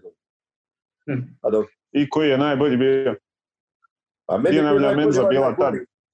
Meni najbolji bio ovaj Moša, Moša se zvao. Uh, to je tamo kod džamije, kod ono, znaš, onaj kružni tok. Uh, to bio mi najbliži fakultet u ekonomskom faksu, to je s jedne strane, s druge strane bio je strogi centar grada i mislim da me je koštao 60 kuna mjesečno. To, tako da, a, a bili su najbolji tulumi u povijesti, tako da. Ajde, dobro, pa, čuo sam za taj studentski, ne znam kad je prestao raditi, ovaj, to je tamo gdje je stanica tramvajska, ali tako ta zgrada? Je, je, je, to je to. Pa to je sad zatvoreno već godinama. Da. Ne znam šta se događa. Ali da, to su bili, to su bili dani. Studentski dani, nismo imali novaca, nismo imali ništa, a mogu ti reći, mi smo, mi smo 40-50 kila mršavi, jel? Ali ovaj, da, to su bili pravi dani. da, da. Super. Um, da, um, još jedno pitanje evo, koje sam ja dosta često vidio u, učlanjen sam inače u, u, u face grupu uh, glas poduzetnika i vidim da jako puno ljudi piše o odnosima između nekakvih najmodavaca i, i firmi. Uh, recimo, ako sam ja u nekakvom privatnom prostoru i plaćam 10.000 kuna mjesečno za taj prostor, a ja taj prostor sad ne koristim. Šta misliš, e, kakav kompromis, da li bi se tu trebao neki kompromis? Naravno, niko se ne želi odreći svojih novaca, a opet plaćati za nešto što ne koristiš je opet jako, jako, kako bih rekao, u najmanju ruku čudno. A ovaj, tako da šta, šta pa, misliš, ko je tu nekakav... Odgovor je jednostavan. Odgovor je jednostavan. Pa ja sam isto u jednom takvom prostoru, plaća ga 2000 eura. Kad je, kad sve krenulo, kad su vidjeli da je vrag godinio šalu, ja sam nazvao vlasnika, odvjetnika, popričali smo i on je poslao svoj prijedlog, spustio me za 75%, ja sad plaćam 600 eura. Ja sam na to pristao, smatram da i on nešto mora ipak zaraditi, ima i on neke troškove životne, na to, i je na to računa, by the way. Dakle, uh, tu je stvar definitivno od pojedinca do pojedinca ja da imam neki prostor u najmu nekome, da sam ja najmodavac, ja bi isto dao popust ili bi čak dao nulu, ali mislim da bi išao radije na popust jer ja imam neki trošak ja moram preživjeti recimo. Ali bi bio isto tako velik popust i mislim da, da svako ko je pitao i ko je bio do sada redovan platiška i ko je recimo duže u tom prostoru, mi smo ne znam 5-6 godina, mislim da, da, da će dobiti jedan popust, jedan discount jer to sad ne znam 30, 50, 70, 80. Znam za neke tvrtke koje su dale i za nula kuna, tako da, a i znam neki koji ne daju nikakav popust. Dakle, da pa će želite se riješiti, ajmo to tako reći. E, to, je, to je tržišna jedna priča koja, rekao sam, na početku sam rekao da treba biti čovjek i da e, ako imaš neko koji je kod tebe u tom prostoru pet godina i znaš da sad ima mjesec, dva ili tri probleme, a valjda ćeš mu izaći u susret za tih pet godina plaćanja, pa ćeš imati vjernog e, najmo, najmo primca još sljedećih pet godina, recimo. A ne da, pazi, i, i loša je stvar, ako sad taj čovjek tebi ode iz prostora, što se događa? Ti moraš na tržištu tražiš neko ko će ući u taj prostor. A ko će ti sada ući? Ko je sad na tržištu? Ko će, po kojoj cijeni će ti ući? Pa ne možeš dobiti tu cijenu, nema šanse. To je broj jedan. Broj dva, treba će ti možda mjesec, dva, možda godinu dana da nađeš neko. A u međuvremenu ćeš morati plaćati, ne znam, komunalne naknade, dačpine i tako dalje. Imaćeš trošak. Pa znači nije bolje spustiti cijenu, dogovori se sa svojim dosadašnjim najmoprimcem, spusti cijenu, imaš čovjeka koji će ti kad dođe sebi za dva, tri mjeseca, opet plaćati punu cijenu. Dakle, to je, tu treba biti pametan i treba pitati, treba se boriti za sebe. E, ne smatram da tu treba nekakva intervencija ikoga, to je dogovor poduzetnika, i, odnosno najmoprimca i najmodavca. Viša je sila i mislim da će 90% normalnih ljudi najmodavaca pristati na, na bilo takve I njima u interesu. Da, ipak ono da, privatnim prostorom sad Ma, da. sam pomisao da tu država ulazi i nešto diktira. To bi, to bi bilo katastrofa, to bi doista bilo pa to bi doista bilo katastrofa. Nema, država tu nema šta petljati. Gledajte, ako, ako imamo nekakve male sredine, možda grad bi recimo mogao na neki način subvencionirati, recimo ako, ako, ako grad već oslobađa plaćanje nekoga koji u njegovom prostoru, evo recimo grad Gospić daje mislim 1000 do 2000 kuna svakome koji u privatnom prostoru. To nije neki iznos ako neko plaća, ne znam, 7000 kuna. Ali tisuću dvije dobiješ tu, pa ti spusti ovaj dvije, tri, znaš, pa se skupio. Dakle, to je opet stvar, ne znam, politike, e, mudri političari će to znati iskoristiti, rekao bih, u interesu sebe i svojih građana. E, oni koji nisu, koji ne znaju gospodariti, neće znati iskoristiti. Vjerujem da mnogi neće ni dočekati ove, ono, za, za godinu dana produženje mandata. Mnogi će pasti na, na tome što nisu izašli u suste sada poduzetnici. Hmm. Da, bliže nam se izbori. Kako će to izgledati? Da. Ne znam, s obzirom na, na ovo zabranu izlaska i to, u SAD-u se još uvijek izbori održavaju, još uvijek ljudi idu glasati. Ovaj, ne znam koliko je tu zapravo rizik zdravstveni za, za ljude i zašto, zašto to Trump još uvijek održava. Šta misliš kako će biti? Ima opcija neka virtualna, neko virtualno glasanje preko nekog e, sustava, ako što je građani ili nešto. Mislim da. u Americi nema, ima u, ima u Estoniji, ali nema u Americi. Aha. Nema, nema ni u Hrvatskoj. Zašto nema, ne znam. Dakle, ja sam definitivno jedan od onih pobornika e-glasovanja. E, smatram da je to daleko sigurnije glasovanje i poželjnije od nekakvog glasovanja sa nekakvim listićima koji se prije mogu, rekao bih, namjestiti u nekakvim zatvorenim grupama koje kontroliraju te listiće, nego u sustavima ako se dobro, ako se napravi posao kako treba, makar ne postoji sustav koji se ne može hakirati, da budemo jasni. No. Ali mislim da se to doista može napraviti, e, e, e, doslovno to može biti blockchain tehnologija u kojoj ne može ući. Dakle, doslovno ne može i to može biti poprilično. Evo, blockchain tehnologija je idealna za sustave glasova. Doslovno svaki pojedinac ima svoj, ajmo nazvat, volet i priča kreće. Jel? Dakle, mislim da, da današnja tehnologija daje veliku, veliku sigurnost, to je 99,9% u konačnici, što je puno, puno veća nego glasovanje. A da ne kažem da je puno jednostavnije glasati, znači uzmeš si mobitel, ovako lijepo sjediš u nedjelju, upališ si, ne znam, aha, da ima koga ću glasovati, pa nisam siguran, pa idem šta je govorio prije neki dan, nije bitno, je doneseno, dosadno je ovako, nakon idem glasovati. A mnogim, mnogim ljudima se ne da, ne znam, sjesti u auto, otići do glasačkog mjesta, gleda tamo one babe dide, svi, svi ti zauzmu mjesto, mislim, ima, ima sto razloga. U ostalom, čak ako svi oni koji downloadaju taj sustav će vjerojatno dobiti nekakvu push notifikaciju, ne bi vjerovali te push notifikacije, ono u 30% slučaja čovjeku natjera da klikne da vidi šta se događa. Dakle, zamisli da dobiješ ne put u 9 sati push notifikaciju, ej Hrvoj, ajde, vrijeme za glasovanje, piraj koga ćeš, bez ono dalje priče. Dakle, mislim da je glasovanje budućnost, to što se političari neki plaše, pa jasno je zašto se plaše, jer imaš otprilike 50% ljudi koji ne izađu na izbore, 50% koji e, znači, izađu na izbore, e pa ovaj bazen 50%, ko zna šta bi se tu dogodilo u konačnici. Tako da da, ja bih volio, ja volio vidjeti jednog dana e-glasovanje. Bilo bi super e-glasovanje. Volio bi ti ja to vidjeti, jer ono nekakva, ne znam, nekakva intuicija ti odmah govori da će se taj broj glasača drastično povisiti. Jer ono, pa ja doma si klikneš, to je to. Da, da, ja sam siguran.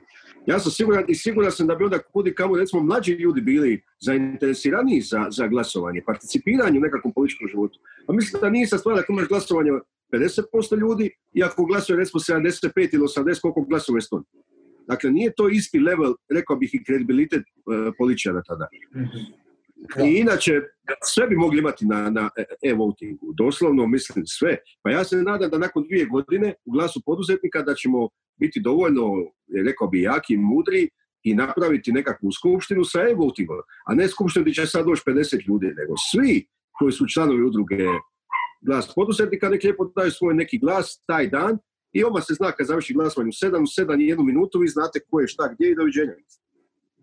To je po meni doista najpoštenije. Nema tu čekanja. Znate, ono, sad čekamo prve rezultate u ponoć, ne znam. Ok, ide to dosta brzo kod nas. Ali mislim, vi biste ovdje u 7-1 imali sve rezultate, gotovo, točka. Nema. Sve, kompletno. Sve strukturirano. Da. Nema, Tako da, ovaj- nema nikakve ceremonije, moraš se ujutro dizat, pa se fino moraš Da, da. obući, pa se moraš počešati, pa moraš otići tamo čekat u redovima. Aha, znači Sve se riješi i znaš rezultate do podne i gotovo. ne, ne, nešto ko sad ovo što radimo ovo zbog korone. Ono, Da, da, da, da, nešto tako slično. Takve stvari.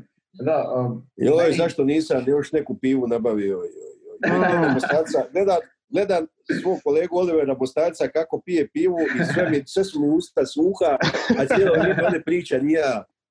Uf. ovaj, Slavonica ima, ima dosta. Čekaj, čekaj, idem za- ja čas do tebe, ček, ček. Da, da, da, da. Slavonica inače ima da dosta. je bila piva, jel? Ako je, ako je piva dobra bila, Slavonica ima kućnu dostavu, znači pred prag donese i eto ga, ne moraš ništa. Ne moraš do trgovine, ne moraš Da. ništa, samo veliš, e, Evo ja- dajte mi karton i da sam miran. Da. a, Evo ja sad sve, sve, sve na dostavu, evo, e, e, Baraka vino, Slavonica piva, ja sam kupio Matijevića ovaj, kulen i sad će mi doći šunka u petak, a sve, mislim, ono, više manje sve mi je nekakva dostava, ali ja sam prije bio konzum klik, recimo, ja bi tako kupao, zašto? Jer mi je bilo super, čovjek mi dođe i donese 10 kila kupira, 10 kila kapule, 10 kila, pa ko bi to nosio? Ovaj mi- a košta sve skupa 150 kuna, znaš, ono. Da. Ovaj, ovaj mi jedan donese 30 kila nečega, lipo mi tu stavi ispred vrata, pa ko bi to nosio čovječe, 30 kila? Konzum klik je bio meni i prije godinu dana vrhunska stvar. I još ti daju Da, nekakve vouchere 50 kuna, pa besplatna dostava, pa ovo ono, sad ne, sad toga nema, sad ne možeš ni doći na, na red na konzum kliku. Ali ovaj, da, mijenjaju se navike, istina. A, kad smo kod tih nekih navika, um, evo imamo AI nekakav, nekakve sustave, robotizaciju, razno razno, pa vidimo evo, i nekakva vožnja bez vozača, sve se to nekako pokrenulo. Šta misliš, hoće li ova uh, korona i situacija sa, sa koronom ubrzati taj proces ili će ga usporiti na neki način? Pa ja mislim da će se ubrzati. Ja vidim da dionice Tesle baš ne padaju. Ma nešto je pala, ali se opet digla. E, to govori da će se upumpati dosta novaca u sve nekakve e, e, tehnologije budućnosti, nazovemo to tako. Dakle, novaca ima i on će sad rapidno ući sljedećih godina, rapidno, i bit će veliki promjena sljedećih godina. e, e, Na neke ćemo biti spremni, na neke nećemo biti spremni, ali ćemo isto tako se naviknuti kao što smo se navikli na ovo, isto kao što ćemo se naviknuti, ja se nadam već za mjesec, mjesec i po dana, na, na, na jednu normalizaciju bar u međuljudskim odnosima i kontaktima. E, I mislim da, da će a uvijek postoji opcija da griješim, mislim da budemo jasni. Ovo je samo moje skromno mišljenje, ali mislim da artificial intelligence je budućnost i da, da je to jedan put kojim idemo, uh, robotizacija društva u cijelosti, automatizacija na, na, na još jačem levelu, dakle automatizacija sa promišljanjem i razmišljanjem u sljedećem koraku, to, to, to ide definitivno, elektrifikacija vožnje bez, be- bez vozača i tako dalje, to, to sve ide, to sve dolazi, o tome se priča 10 godina, a mislim da se sad to znati ubrzati. I volio bi da se to dogodi. Iskreno mislim da e, e, u konačnici trebamo ići k tome da radimo 6 sati dnevno, 4 dana u tjednu i da se više, rekao bih, e, da da kao, da, ka- da kao svi građani svijeta budemo što više e, e, opušteniji i, i da zapravo roboti rade za nas, samo to tako reći. Ne idem prema nekakvom sustavu individualnog inkama, ali nisam čak ni daleko razmišljati od toga. Smatram da i u liberalnom društvu i u liberalizaciji cijelog sustava ne smijemo dozvoliti da kao društvo imamo ljude koji, pa i da su sami krivi, idu po cesti, jedu govna, spavaju na klupicama, pokrivaju se kartonima. Dakle, to društvo, koliko god da bilo siromašno ili bogato, e, je osuđeno na propast i mi moramo kao društvo tu definitivno stati iza takvih ljudi koji imaju zasigurno nesretnu priču. Kažem da su najveći krivci. Mi kao društvo moramo njima dati e, kruh i krov na glavu kako god znamo od njega. Točka. Točka. E onda sve ostalo. Znači, ne smijemo si dozvoliti da budemo, e, da ne budemo ljudi nikad, a pogotovo, i, ok, ajmo automatizirati sustav, ajmo stvarati, ajmo na neki način pojeftiniti proizvodnju dodatne vrijednosti, ali ajmo to isto tako i, i, i ravnomjernije, ajmo tako reći, raspodijeliti. Ja, ja, ja, ja vas uvjeravam da najbogatiji ljudi na ovoj svijetu tako razmišljati. Problem je uh, uh, birokratizacija sustava i doslovno nesposobnost da se onda to na neki način spusti na, na sve, recimo to tako. To je sad malo onako Jebem ti još će neko da sam socijalista. Biš, biš. Nemoj, nemoj dalje snimati. Znaš šta, ovo kida sam na nekak... Ovo kao da sam na nekako ispitivanju, koliko... Dosta traje ovo, mislim, dosta traje. Da, A ja da, onda pa tako svašta ne. Da, ovaj, evo. Baš sam malo prije htio reći, ovo, ovo dosta zvuči nek malo naše društvo, mi, ajmo mi. Je, je, je, je. Evo, evo, da se, evo da se ispravi, znači poanta je, e, e, ja sam onaj tip liberala koji smatra da svaki čovjek je odgovoran za sebe, da svak mora raditi na svojoj edukaciji, na svom radu i da je zapravo jaki pojedinac i e, borba svakog pojedinca za sebe preduvjet za uspjeh društva. Ali, postoje ovo ključno, ali ne smijemo dozvoliti da imamo i društvo koje ljudi jedu govna i spavaju na cesti, jer to onda društvo na neki način, to, to ti ono, ne možeš ti živjeti u zlatnom kavezu ako tebe ljudi jedu govna. To je nemoguće i tvoj zlatni kavez će pukati, poješćete ti ljudi, ono. Mm. To će Gubec Bek, Matija Gubec kako se zove. Poanta priče, to se ne smije dozvoliti i kao društvo ne smijemo biti takvi. Ali, naravno, e, e, e, ne smije biti granica ljudskoj slobodi, individualnoj slobodi, individualnom razvoju i to je ključ liberalizma. Nismo mi kolektivna bića, nismo mi, mi smo individualci koji svako od nas ima svoje snove, svoje priče, svoje ciljeve, ne možeš nastaviti tu nekakav kalup, to je ono što, što je socijalizam pokušao, što je pokušao na koncu konca i fašizam i nacio- nacionalni socijalizam. Svi su oni pokušali nas staviti da budemo nekakvi mali mravi na čelu sa nekakvim velikim vođom. To se više ne smije, ne smije događati. To je, to je cijela poanta. Mi smo slobodni pojedinci koji žive u slobodnom društvu, ali i to društvo mora dati šansu onima koji su nesretni, koji nisu imali sreću, koji jednostavno nisu uspjeli da, ni- da, da budu ovaj, evo žena mi ovdje stoji, Dokad? kaže žena, no, ženo, ali nesi ako ostala ona jedna piva, molim. Žena se ta pa. Ako ima da se sakrije oni ono, ono, ono, ono miću, jednu pivu da je nije naša, da ne bude. Pozdrav, Pozdrav, bog. pozdrav, bog. Kako je? Inače, inače je tvoja Slavonka iz Orahovca, e, dečko je iz Požege. Bok. je? Je, javno, javno. da, da, da. ovaj, evo, mi smo isto pri kraju, ja mislim, e, pričali Da. smo, Da, eto kao, no, ne znam, treba gledati na automatizaciju, na sve, na sve te negativne situacije u kojima se nalazimo. Treba gledati na ne- kao neku priliku i za naučiti i za poboljšati se. Jednostavno, prilagodba, prilagodba stvara, ono, hard times makes hard men, hard uh, men make easy times, Good ili times. kako već ide ta. Good Da. times, tako već, ne znam kako točno ide izreka, Pa ali prilike tako. Teška vremena stvaraju jake ljude. da, u konačnici Pa ja- i drugi svjetski rat je na neki način donio i dobre stvari, nije sve tako crno. Ohohoho, otvaraj jednu pivu. Ohohoho, pazi ovo. o, O, ostala je. Grofica, najbolja grofica. Grofica je to. Ček, ček, ženo, daj, molim te, neki vadičep, nešto. Bilo šta, poslužit će. Ček, ček. Hop, hop, evo ga. E, nisam pio alkohol mjesec i po dana. E pa, ček, ček, da uhvatim malo bolje. Evo ga. može, može. E, pa, Petar, ne evo znam, ti nemaš ništa, ali evo. Ja imam Pozdrav ću ja. uz- A, može, limunada, šta je. A, Meni Dobra je sutra dolaze. Meni sutra Dobra. dolaze carica, grofica i, i grof. Uh, Grofica je baš dobra piva, šta je, je. E, bravo. Je, ovaj, Uf. drago, drago nam je da, da je poslužila u ovim teškim vremenima. umjesto, umjesto Normabela. A, e. Da, da. A evo, ovo Ovaj, će biti prva piva nakon stvarno mjesec, više od mjesec i po dana, skoro dva mjeseca. I neka, baš mi je drago da se otvore.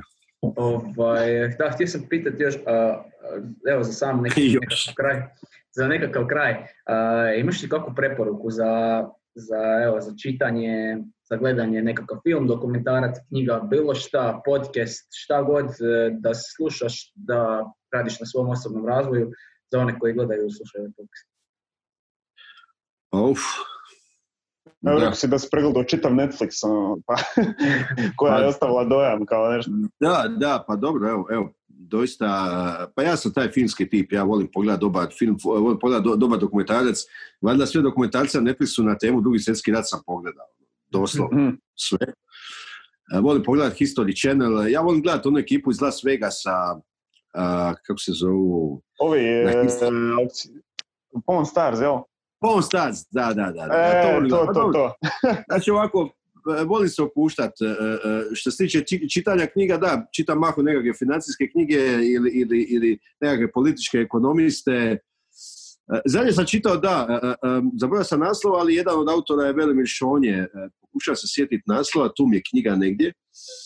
Neoliberalno, liberalna pričica, ali volim takve pričice. E, e, Tema je uglavnom prelazak e, e, Hrvatske doslovno iz nekakvog socijalističkog društva u kapitalističko, odnosno jedan kroni kapitalizam u koji smo mi upali i polako sad pokušavamo biti doista pravi kapitalizam, kako ja to zamišljam, jer to još nismo vidjeli. Tako da oni koji krive kapitalizam zapravo još kapitalizma vidjeli nisu.